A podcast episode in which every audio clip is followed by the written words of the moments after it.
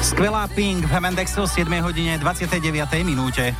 Každý z nás má rád iný typ dovolenky. Ja mám napríklad rád pohodičku na Slovensku. Tuto Ďuro si vyberá aj exotickejšie krajiny. Dobre, ale ani jeden z nás si nevie predstaviť stráviť 45 dní na motorkách. To asi nie. Štyria Slováci, Milan Zilský, Jozef Hojger, Martina Lušík a Patrik Cvengroš dali 20 tisíc kilometrov z Bratislavy do Ruska do Magadanu. Chalani 20 tisíc. Wow. Oli, Oli, 20 tisíc. 20 tisíc.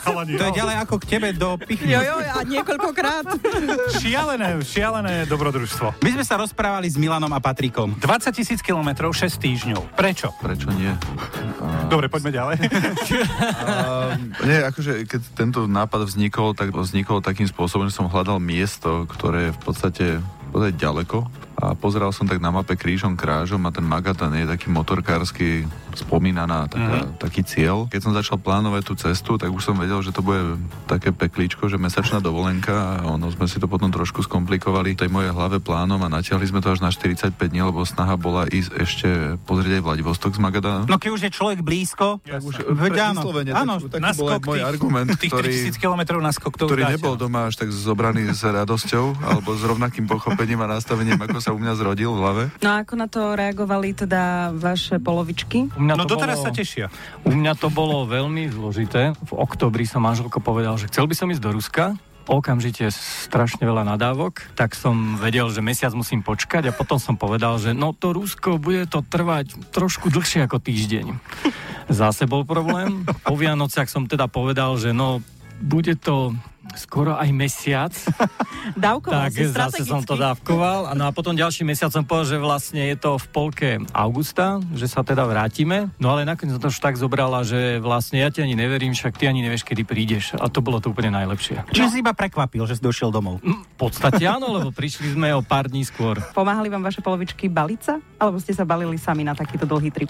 No balenie určite, určite sami. Aspoň teda za mňa. Za mňa balila manželka primárne lieky, sa priznám. Akože tieto veci riešila ona. To ja som v tomto úplne mimo. Ako vyzeralo rozdelenie úloh? Mali ste, ako, dobre, ja mám na starosti trasu, ty si, ty si... Kuchár? Jedlo, Áno, áno, Ono to vzniklo asi rozdelené. prirodzene, že tým, že ja som od začiatku to plánoval, trasoval, rátal, vybavoval administratívne veci, tak vlastne to mi nejakým spôsobom zostalo. Navigátor. Kto má na starosti jedlo? Jedlo v reštauráciách kuchári. No veď to. Princíp bolo taký, že keď sme cítili hlad, že no, už by sme mali jesť, bolo nejaké 1-2 hodiny, tak tá trasa po Bajkali je, je normálne Zaludnená. zaludnená, takže nie, nie je problém zastaviť pri ceste, tam sú tzv. gastinice a také tie kafečka sa to volá, to je nejak, nejaký bufet pre porovnanie, takže vždy teplé jedlo, akože ten na, na výber tam fakt akože mali, mali dobré jedla, aj keď to bolo niečo úplne, že zapadákov, tak, tak to jedlo vždy bolo ten boršč, solánka, ako tie polievky, oni majú, majú veľmi dobré. Jeden bol s mesom, druhý s takým mesom, bez mesa, proste bolo to strašne, strašne rôzne. Tak ako je u nás gulášu milión druhov, tak oni majú v podstate boršču. viac, o mnoho Asi, asi, asi áno, lebo som povedal, že Ježiš Maria, bude to len boršť a šašlík,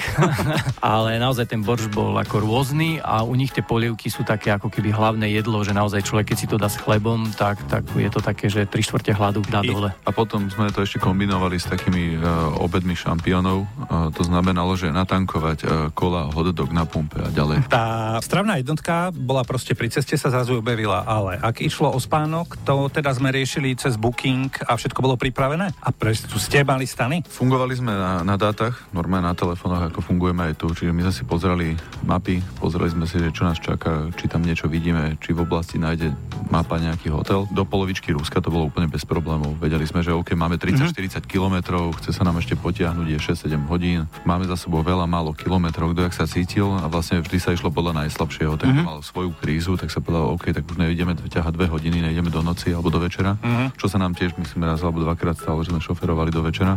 A presne je to o tom, že na 6 týždňovom trase nemôžeme proste valiť každý deň a treba sa naozaj trošku akože zjemniť čo chalani, keď teraz budú počuť doma, tak akože nebudú veriť mojim slovám. Že to bolo zjemnenie. Každý to máme nejako iné v tej hlave nastavené. Štyria chalani mali množstvo fantastických zážitkov, stále si to nevieme predstaviť, tých 20 tisíc kilometrov. Musí to byť hm, veľmi dobrodružná duša, aby sa na to dala. No skrátka, skrátka človek musí výjsť z tej svojej komfortnej zóny. Asi, asi až veľmi. Všetkých príbehy a zážitky si môžete mrknúť na stránke www.cestujemespolu.com. M&X. S Ďurom a Ďurom. Na Expresse.